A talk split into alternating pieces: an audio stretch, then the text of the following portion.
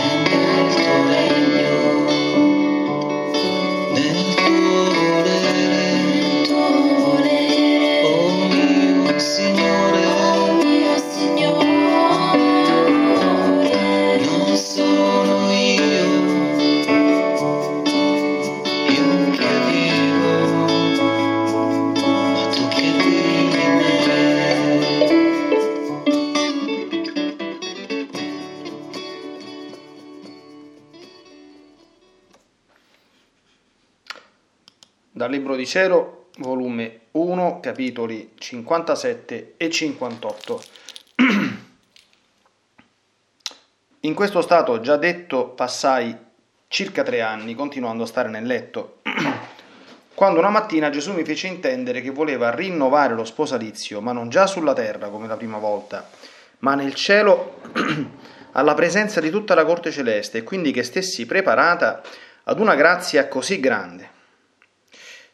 Io feci quanto più potetti per dispormi, ma essendo io tanto miserabile ed insufficiente a fare nessun'ombra di bene, ci voleva la mano dell'artefice divino per dispormi, perché da me mai sarei riuscita a purificare l'animo mio.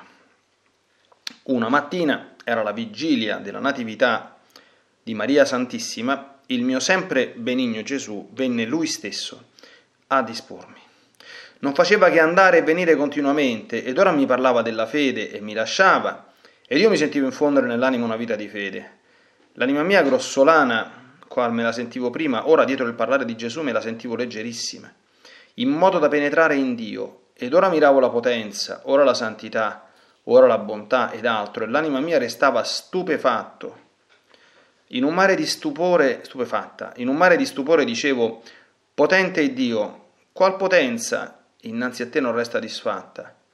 Santità immensa di Dio, quale altra santità, per quanto sublime ella sia, ardirà comparire al tuo cospetto? Poi mi sentivo scendere in me stessa e vedevo il mio nulla, la nullità delle cose terrene, come tutto è niente innanzi a Dio. Io mi vedevo come un piccolo verme, tutto pieno di polvere, che mi arrampicavo per dare qualche passo e che per distruggermi non ci voleva altro che uno mi mettesse il piede sopra, e già ero disfatta. Quindi, vedendomi così brutta, quasi non ardivo ad andare a Dio, ma si faceva innanzi alla mia mente la sua bontà e mi sentivo tirare come da una calamita di andare a Lui. E dicevo tra me: se è santo è pure misericordioso, se è potente contiene anche in sé piena e somma bontà. Mi pareva che la bontà lo circondava da fuori, l'inondava da dentro. Quando miravo la bontà di Dio, mi pareva che sorpassava tutti gli altri attributi. Poi, mirando gli altri, li vedevo tutti uguali in se stessi, immensi, incommensurabili ed incomprensibili all'umana natura. Mentre l'anima mia stava in questo stato, Gesù ritornava e parlava della speranza. Ricordo qualche cosa in confuso, perché dopo tanto tempo è impossibile ricordare chiaro, ma per fare l'ubbidienza, se così vuole, dirò per quanto posso. Quindi diceva Gesù, ritornando alla fede: per ottenere bisogna credere. Come al capo, senza la vista degli occhi, tutto è tenebra, tutto è confusione, tanto che se volesse camminare, ora cadrebbe ad un punto, ora ad un altro, e finirebbe col precipitare del tutto. Così all'anima senza fede non fa altro che andare di precipizio in precipizio, ma la fede serve di vista all'anima, e come luce che la guida alla vita eterna. Or da che viene alimentata questa luce della fede? Dalla speranza. Or di quale sostanza è questa luce della fede e questo alimento della speranza? La carità. Tutte e tre queste virtù sono in estate tra loro, in modo che uno non può stare senza dell'altra. Difatti, che giova all'uomo credere alle immense ricchezze della fede, se non le spera per sé? Le guarderà sì, ma con occhio indifferente, perché sa che non sono sue. Ma la speranza somministra le ali alla luce della fede, e sperando nei meriti di Gesù Cristo le guarda come sue e viene ad amarle. Ci fermiamo qui. I prossimi due capitoli che vedremo nei prossimi giorni, se Dio vuole domani, e riguardano le altre due virtù teologali, che sono appunto la speranza e la carità, su cui Gesù, ecco, in questo contesto molto divino, fa una piccola lezione. Allora, qui Luisa si sta disponendo a ricevere un'altra grazia veramente straordinaria, che è una sorta di ratifica delle nozze contratte con Gesù, delle mistiche nozze contratte in cielo, davanti a tutta la corte celeste.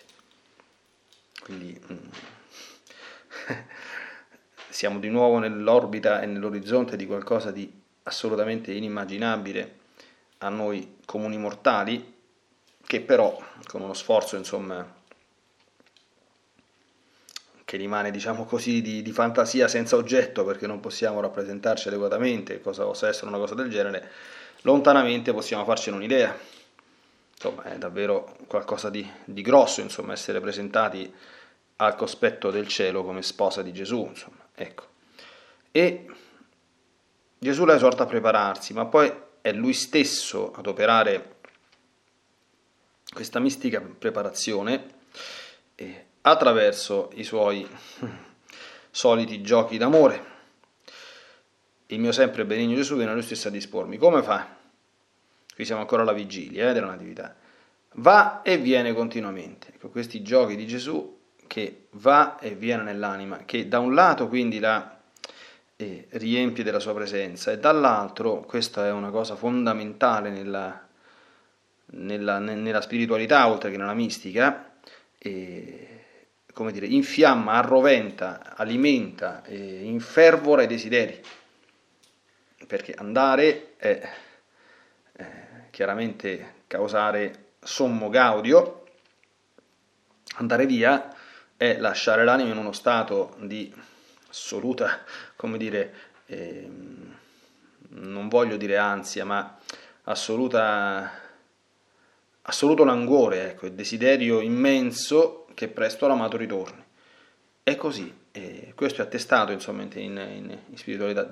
Gesù lo fa apposta, a volte diciamo così in maniera mh, ecco, ordinaria, umana, non, non, non umana, or, ordinaria, insomma, ecco, di, di esercizio della grazia ordinaria, lo fa anche con le anime, magari in una distanza così ravvicinate, quando alterna però, eh, come insegna Sant'Ignazio di Loyola, momenti di desolazione a momenti di consolazione, no? Quindi c'è questo gioco della, della grazia che in un'anima chiaramente fedele, quindi in un'anima che corrisponde con la grazia di Dio, eh, e quindi quando si sente desolata sta male perché gli manca il suo Signore, produce l'effetto che deve produrre. Appunto, da un lato riempirla di gioia e di grazie quando la presenza sensibile, diciamo così, di Dio si fa avvertire, dall'altra, ecco, suscitare questo languore, questo desiderio, perché l'alimento dell'amore è il desiderio. Quindi uno ama tanto di più quanto maggiormente desidera. E noi sappiamo che Dio è sommamente desiderabile in se stesso, ma non ne abbiamo percezione in questa vita. Un esercizio molto gradito al Signore, che quasi nessuno fa, è desiderare il paradiso, ma desiderarlo, desiderarlo, non dire vabbè adesso voglio andare in paradiso, quindi pur nella coscienza, ecco, andiamo adesso qui, ci, ci, ci, ci, guiderà, ci guiderà Luisa, istruita, diciamo così, e, e lavorata da Gesù in persona. Quindi il desiderio del paradiso è una cosa seria, ecco, non è una cosa da dire grossolanamente, oh che bello Gesù, voglio morire per andare in paradiso, perché in paradiso direttamente, figlioli magari non ce l'ha quasi nessuno, quindi il desiderio del paradiso è sprofondare nel proprio nulla, quindi dire Signore mio, io per quanto sta in me, dovrei starmene in, giudizio, in purgatorio fino al giudizio universale, se tutto va bene, se non di peggio, insomma, ma questo dirlo credendoci, d'accordo, quindi umiliandoci nel nostro nulla, delle nostre miserie, ripensando in questo modo sereno, ecco, ai nostri peccati, è come se il nostro Signore ci, se ci trattasse secondo le nostre colpe, come dice la Sacra Scrittura, no? Se considera le colpe, Signore, chi potrà sussistere, il Salmo cento, il Salmo dei Profundis, il centotrenta, no? Chi potrà sussistere? Quindi se Dio ci trattasse secondo le nostre, il nostro nulla più il peccato, ci sarebbe ben poca possibilità, e Dio è contento che noi abbiamo percezione nel cuore nascosta, ricordiamo le, le meditazioni dei giorni precedenti, ignota agli uomini. Questo è un fatto privato tra l'anima e Dio, e però al tempo stesso dice sì Signore mio, io sto così, dovrei stare lontano da te, dovrei stare lontano da te, però desidero talmente tanto vederti che eh, se potessi fare una follia Eh, sognerei addirittura di poter andare in paradiso senza passare per il purgatorio, se non fosse che voglio stare duecento anni sulla terra per servirti, cosa che dobbiamo desiderare e riparare tutti quanti i miei peccati, non come i pagani che vogliono stare a lunga sulla terra perché non credono nella vita eterna, ma noi per servire di più il Signore, avere modo di soffrire un pochino di più per Lui, di pregare di più, ecco, però ecco, se fosse possibile Gesù mio, Eh, prescinderei da questa cosa e mi tufferei subito tra, tra le tue braccia, perché cioè, il paradiso è stato preparato da, da Dio per noi, capite? Quindi come Gesù vuole essere desiderato, lo vediamo qui nel regno della, della Divina Volontà, e si compiace della compagnia delle creature, è, è così, questi beni così grandi, cioè noi non ci pensiamo insomma, ma gli uomini sono chiamati a un bene così sommo che è godere Dio. Adesso qui vedremo insomma, cioè Luisa ha avuto qualche piccolo barlume, che, che è la felicità delle felicità, ma agli uomini non gliene importa assolutamente nulla, nessuno ci pensa, nessuno lo vuole, nessuno lavora per questo, perché in paradiso non è che ci si va in automatico, eh. Insomma, per andare in paradiso bisogna essere stati santi su questa terra, non solo santi, ma anche sufficientemente purificati delle colpe che abbiamo commesso. E essere purificati delle colpe che abbiamo commesso, insomma, non è operazione tanto tanto semplice, eh? Come sappiamo, non, il Regno della Divina Volontà non toglie, eh, tante volte lo abbiamo eh, meditato, le esigenze del fiat redimente, né toglie certamente tutta quanta la teologia soteriologica, perdonatemi questo termine, quindi la teologia della salvezza, è che ha un'idea ben chiara e ben definita di quello che è il peccato, e del fatto certamente che il perdono dei peccati richiede il pentimento ed è un atto della misericordia divina, ma richiede anche espiazione e riparazione, che è atto della volontà umana, coadiuvata dalla, dalla, dalla grazia, che eh, toglie, per quanto può distruggere, conseguenze negative del male commesso in sé e fuori di sé. Quindi questo non, quindi non è tanto facile andare in paradiso. Ecco, il pensiero per esempio che si ha oggi, eh, si sente anche in certe celebrazioni esequiali, insomma, che sono un'offesa a Dio per quanto mi, mi, mi riguarda, cioè questo è morto, qualunque cosa ha fatto va subito in paradiso, ma questo non è un pensiero che dà gloria a Dio. Eh, questo è un pensiero, oserei dire, semi-blasfemo, insomma, se, se non blasfemo del, del, del tutto, insomma, cioè un bene così grande, che fai? Lo, lo, lo, lo svendi a così buon mercato, capito? Cioè, eh, come se fosse, la, non sta scritto da, da nessuna parte, che è alla portata di, di tutti e che, che si raggiunge qualunque cosa si fa. Eh, Gesù ha detto di, di sforzarsi di passare per la porta stretta, perché molti cercheranno di farlo ma non ci riusciranno. Molti resteranno fuori, è pieno il Vangelo di parabole che parlano di queste cose, no? Ecco, per ammonire, insomma, coloro che sono un po' troppo faciloni e grossolani, eh, che certamente questo è un grande bene preparato da Dio, ma preparato da Dio, da Dio a coloro che lo amano, a coloro che lo desiderano, a coloro che vivono in maniera tale da poterlo raggiungere. Cioè, eh, San Pietro nelle sue lettere parla della salvezza delle anime come la meta della nostra fede, quindi non come un dato di fatto, cioè sicuramente andiamo tutti in paradiso, no, è la meta della nostra fede, cioè è quello a cui tendiamo, salvarci l'anima, come la Chiesa ha sempre creduto, d'accordo, in duemila anni tutti hanno sempre creduto questo, qui, che, che, qual è il compito della... è la salvezza delle anime, e se è un compito da raggiungere vuol dire che questo è un, non è un dato scontato, vuol dire che è in pericolo, vuol dire che è tutt'altro che, che, che, che certo che io raggiungerò questo... Questo, questo obiettivo, e che se di certo non, Dio non vuole che stiamo nell'angoscia, nel terrore, però vuole che procediamo, ecco, con serietà, con, con, con timore e tremore, dice San Paolo, no? Attendete la vostra salvezza con timore e tremore, eh, quindi non con eh, grossolanità, spavalderia, faciloneria, superficialità. Il paradiso va desiderato, va, eh, quindi e tanto, questa è la prima cosa eh, su cui bisogna meditare un po'. Ecco, poi vedete come Gesù eh, con la sua presenza provoca un'operazione duplice e sublime. Da un lato, eh, come dire, eh, attraverso la sua parola, perché la parola di, di Gesù è efficace, è creativa, quindi opera una trasformazione percepibile all'anima, la trasforma da grossolana a leggerissima, rendendola atta e capace di penetrare Dio e i suoi attributi. E come lei spiega, dice, quando mi parla di fede mi sentivo infondere nell'anima una vita di fede. Ecco eh, la bellezza di quando Gesù ci parla in questo modo del tutto particolare, no? Noi sappiamo che la parola di Dio, il libro del profeta Isaia, come la pioggia e la neve scendono giù dal cielo, così la mia parola non resterà senza effetto, no? Senza aver compiuto ciò che desidero e ciò per cui l'ho mandata. D'accordo? Ecco, qui si vede proprio chiarissimamente, Gesù parla di fede e mi sento infondere nell'anima una vita di fede, così di speranza e di carità, no? Poi rende l'anima, altro punto, capace di contemplare i divini attributi, tutti, e ammira per esempio la potenza, la santità e la bontà. Ecco, la potenza di Dio, noi dobbiamo sempre pensarci, cioè noi crediamo in Dio Padre Onnipotente, non dobbiamo mai dubitare di questo. Allora, che cosa può significare Dio Padre? Cioè, qual potenza innanzi a te non resta disfatta? Cioè, se noi siamo realmente in grazia di Dio, viviamo realmente in comunione di Dio, vogliamo fare quello che Dio vuole, preghiamo, usiamo tutti i mezzi per stare in comunione con Lui, tutto ciò premesso, ma noi non dobbiamo temere di nulla. Se dovessi camminare in una valle oscura non temerò alcun male. Cioè, ma come il demonio è agguerrito, sta facendo man bassa, il mondo adesso è nelle mani sue. Sì, sì, è nelle mani sue per divina permissione e per la stupidità degli, degli uomini che moltiplicano i peccati dandogli potere, ma la mia anima non è nelle mani sue. Se io vivo in questo modo, la mia anima è, è nelle mani di Dio, e se il demonio potrà farmi qualche male, diciamo così, di qualunque sorta, è certamente divinamente permesso.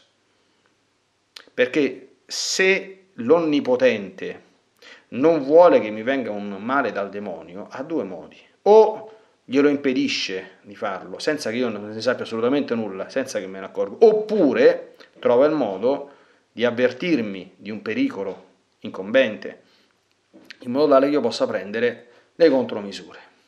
Se non mi avverte di eventuali pericoli e non fa nulla, quel male arriverà, e io devo essere fermissimamente convinto, se vivo in questo modo, perché San Paolo dice che tutto concorre al bene di coloro che amano Dio, amano con la A maiuscola, non per scherzo, perché se un peccatore si consegna nelle mani del demonio, perché questo fa un peccatore, ogni volta che commette un peccato, dice amen al demonio, gli consegna l'anima, eh, capite? Quindi le altre cose certamente che avvengono per divina permissione, ma in senso molto molto generico, ma non sono certamente volute da, da Dio. Quindi la, la, la vita che ti diventa un inferno perché tu hai fatto peccati su peccati, consegnandoli dal demonio, non è affatto volontà di Dio, eh?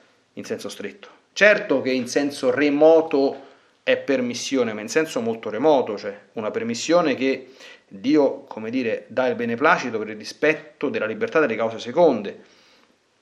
Non è certamente voluta da Dio, da tutte le vite che ho ascoltato, tante storie di vita che ho ascoltato da sacerdote, di, di macerie, di istruzioni assolute, eh? Ma quelle gli uomini se li sono andati a cercare moltiplicando peccati su peccati, d'accordo? Invece quando una persona è santa ed è in grazia, anche quando arrivano delle pesanti prove, pesanti croci, può essere certissima che quella è una permissione divina, quindi stai se- è permissione, permissione in senso forte, quindi non permissione in senso debole, cioè... Eh, lasciamo che, eh, che le, le creature facciano quello che vogliono eh, e che i demoni eh, se ne prendano gioco a causa delle loro colpe, no, ma permissione alla Giobbe, cioè eh, io permetto questa cosa per un tuo bene, ma per farti diventare ancora più santo e per provocare attraverso di te ancora più bene nel mondo, nella Chiesa, eccetera. Quindi questa riflessione è, quando lo vedi in maniera mistico rimani stupefatto, no? Dici, ma quale potenza dinanzi a te non resta disfatta? Cioè, percepirlo in questo modo eh, ci fa andare oltre la fede e dice, ma, ma, ma, ma qui non ce n'è per nessuno, ma di che cosa vogliamo parlare, insomma? Ecco, quindi Gesù parla però anche qui della, della, della fede, no? Queste cose sono date alla nostra intelligenza perché le crediamo fermamente. Ma dinanzi alla santità di Dio, ma chi è che non si sente un verme, se la conosce per quello che è? Ma un verme più nulla, un, un vermiciattolo, dice Luisa, che si arrampica eh, grossolanamente, d'accordo, goffamente, e, e basta che uno ci metta un dito sopra, lo schiaccia e lo fa in mille pezzi. Dinanzi alla santità di Dio, no? Cioè, tutte, tutte quante le stupidaggini che fanno gli uomini, che stanno sempre a pensare, a vantarsi di cosa. Che guai se qualcuno non gli riconosce qualche, qualche briciolo di bene pessimamente fatto, tra l'altro, ordinariamente, che fanno e si, e si imbruniscono e se cosano, che mezza parola storta che ti dicono, uno fa una, fa una commedia che non finisce mai, rancori, risentimenti, permalosità, ma che è sta roba qua? Solo Dio è santo, qualunque cosa ci facciano noi siamo dei vermi che ci meritiamo qualunque cosa, d'accordo? Ecco, e poi bellissimo quest'altra sua esperienza: mi vedo brutto e non ardisco di andare a Dio, ma si fa innanzi, innanzi alla mia mente la sua bontà. Ecco l'altro attributo sublime, no? Se è santo è pure misericordioso, se è potente in sé e anche somma bontà. Quindi guardate che tutta la grandezza della, della Madonna, guardato l'umiltà della sua serva, stava in questo, cioè quella divina creatura che pure era stracolma di grazia, però era perfettamente certa che in se stessa, da un punto di vista, perdonatemi il termine ontologico, dell'essere, era nulla. Anche l'anima della Divina Maria in se stessa è nulla. E, ed è questa l'umiltà in cui lei è stata, si è sempre esercitata fino ad essere assolutamente perfettissima. Ma capite, quando questo c'è, tutte le virtù si esercitano, tutte quante le cose, perché tutto quello che ho veramente è tutto dono di Dio, tutto e quindi non posso fare altro che eh, rivolgerlo alla sua gloria e spenderlo al servizio dei fratelli e nasconderlo agli occhi degli uomini quando non è necessario eh, trasformarlo in esercizio di virtù a loro utile, basta. Quindi quanto più noi ci facciamo piccoli davanti a Dio, ci mettiamo nella nostra verità e facciamo grande Lui, contemplando. La contemplazione è una grande cosa, d'accordo? Gli attributi, e chi ce la dà la materia della contemplazione? Qui Gesù fa la lezione sulla fede. Chi te la dà la materia della contemplazione? La fede. Da dove li conosci gli attributi di Dio? Dalla fede, dalla fede, dal catechismo, che dobbiamo sapere. Ecco, ecco perché io ho sempre, per esempio, sono, sono anni che nella mia attività, diciamo così, apostolica, pastorale, insisto continuamente, opero in questo modo, cioè mh, di introdurre alla fede, ai contenuti della fede. Tu lo devi sapere a che cosa credi. Quindi io ci credo che Dio è potente, che Dio è santo, che Dio è buono, che Dio è onnipotente, che Dio è onnisciente, che Dio è immenso, che Dio è eterno, d'accordo? Che Dio è il creatore, che Dio è il Signore. Ci credo che Gesù Cristo è il Figlio di Dio con tutto ciò che questo eh, comporta, fatto uomo. Ci credo che è morto in croce non per andarsi a fare una passeggiata, ma la morte di croce indirettamente ci attesta e ci comunica la gravità del peccato e le conseguenze del peccato e quanto costa e quanto è costato al Figlio di Dio redimerci, no? Eccetera, eccetera. Quindi mh, le nostre meditazioni e contemplazioni si alimentano con la fede, perché se uno non c'ha la, la fede qui proprio intende non, non la fede intesa in senso di, di fiducia, la, la, la, la fede squela chiamavano i nostri, i nostri padri, cioè eh, la fede ha dei contenuti, d'accordo, che sono sintetizzati per esempio nel credo di Nicea Costantinopoli e, e poi sono esplicitati nel catechismo, nel catechismo, nel catechismo della, della Chiesa Cattolica, d'accordo.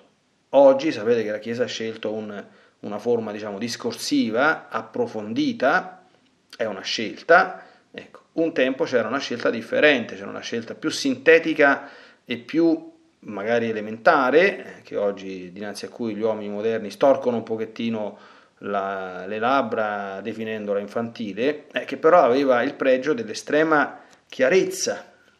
In ogni caso, eh, a prescindere dalle, dalle forme, eh, ma noi la fede dobbiamo alimentarla, eh. Perché senza la fede non c'è niente di questo che stiamo vivendo. Senza la fede non c'è la vita nella, nella divina volontà. La fede serve di vista all'anima, cioè io devo raccapezzarmi, devo capire, devo sapere cosa ci sto a fare sulla terra, cosa devo fare, cosa non devo fare, cosa è vero, cosa è falso, cosa è bene, cosa è male. Non solo devo sapere, lo devo sapere con estrema chiarezza, d'accordo? Ecco, poi vedremo nei, nei giorni seguenti che cosa fa. La speranza, come dire, mi mette le ali, nel senso che tutto ciò che io credo, d'accordo, è per me, nel senso che lo posso vivere qui, subito, io posso vivere di fede attraverso la grazia e l'esercizio delle virtù, e lo godrò in paradiso, questa è la, è la, è la speranza, non è un cioè, se vivo di fede con tutto ciò che questo comporta, è passata la purificazione, tutto quello che uno vuole, ma io in paradiso ci andrò. E poi la carità, che è l'alimento sota della speranza, eh, e che è l'amore. Qui questa meditazione cade il giorno dopo che nelle messe domenicali c'è stata proprio la lezione di Gesù sui primi due comandamenti. La, quando si parla di carità, la prima cosa che dobbiamo pensare è subito all'amore di Dio, la prima cosa, perché il primo precetto della carità non è ama il prossimo, ma amerai il Signore Dio tuo con tutto il tuo cuore, con tutta la tua anima e con tutte le tue forze. Una delle prediche che ho fatto è che anche il prossimo noi lo amiamo non di per se stesso, non perché l'uomo sia una sorta di totem o di creatura semidivina, insomma, che va quasi idolatrata di per sé, come volevano gli illuministi o come vogliono oggi i massoni. Ecco. No, noi amiamo il prossimo perché è creatura di Dio, perché c'è un'anima che Dio gli ha creato, che è unica e irripetibile, che è oggetto del suo amore anche quando lui attraverso tutta una vita di peccato l'avesse trasformata in un mostro vivente, d'accordo? Quindi deformandola e deturpandola, d'accordo? Solo per questo noi amiamo il prossimo, eh? E per amore tuo amo il prossimo come me stesso, dice l'atto di carità, e perdono le offese ricevute. Domani, eh, se Dio vuole, approfondiremo anche queste altre due gemme delle virtù teologali, ed è molto interessante vedere come Gesù, ed è proprio contestualmente a questa nuova grande esperienza mistica, però riporta Luisa alla fede, alla speranza e alla carità, come per dire: queste cose, numero uno, le può vivere solo chi ha già la fede, la speranza e la carità, ma numero due, non sono altro che esperienze profonde e certamente divine, ma di ciò che tu già hai attraverso la fede, la speranza e la carità. Ricordiamo sempre che l'orizzonte ordinario della vita di fede e di grazia contiene in sé tutto quello che di straordinario potrebbe succedere, che è per questo che la Chiesa ha sempre insegnato che non è necessario. Quindi se Dio te lo dà, lo ringrazi e aspetta di grandi croci, ma se Dio non te lo dà, non, ricordati che non è necessario alla salvezza, perché tutto quello che è necessario è già contenuto nell'ordinarietà della vita ed è accessibile a tutti. Ecco.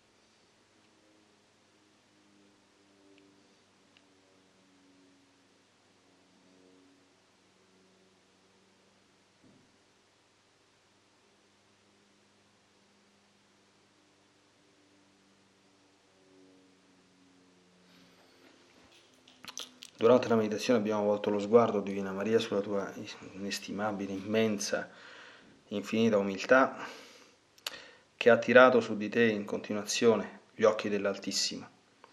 In questa dinamica fondamentale della vita di relazione con Lui, tale che quanto più noi ci facciamo piccoli e tanto più Lui nella sua immensità ci raggiunge e scende nel nostro nulla. Appena compare il minimo vapore di superbia, Dio si ritrae e si allontana immensamente.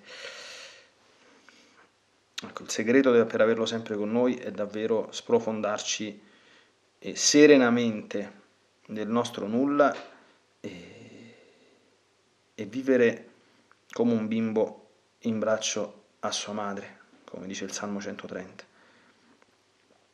Questa è stata sempre la, la tua vita, oh Divina Maria. Tu gli attributi di Dio non sei l'unica che li conosce tutti e, e benissimo e con la massima chiarezza e perfezione possibile, e, e sei il nostro aiuto fondamentale nella nostra ricerca di unione con Lui e con la Divina Volontà, proprio perché tu sai perfettamente di cosa si tratta, hai vissuto e vivi perfettamente in questo mondo completamente divino e sei, vuoi e puoi essere, questa è la tua funziona la tua missione, strumento, tramite ed aiuto, perché anche noi possiamo, certamente con le debite distanze, vivere alla lontana, ma in maniera certamente vera, quello che hai vissuto tu. Possa la tua infinita dolcezza, bontà e misericordia prenderci per mano e guidarci nel nostro cammino di fede, e sprona incessantemente la nostra anima a non trascurare la formazione della nostra vita di fede, perché ci fa, perderemo dei beni immensi, non solo nell'altro mondo ma anche in questo mondo, e insegnaci che il tempo meglio impiegato è quello che doniamo a Dio, e che bene sarebbe evitare di perdere molto del tempo che perdiamo per impiegarlo in cose utili alla nostra anima e deliziose anche, che ci aprirebbero le porte della felicità già in questo mondo e della beatitudine in cielo.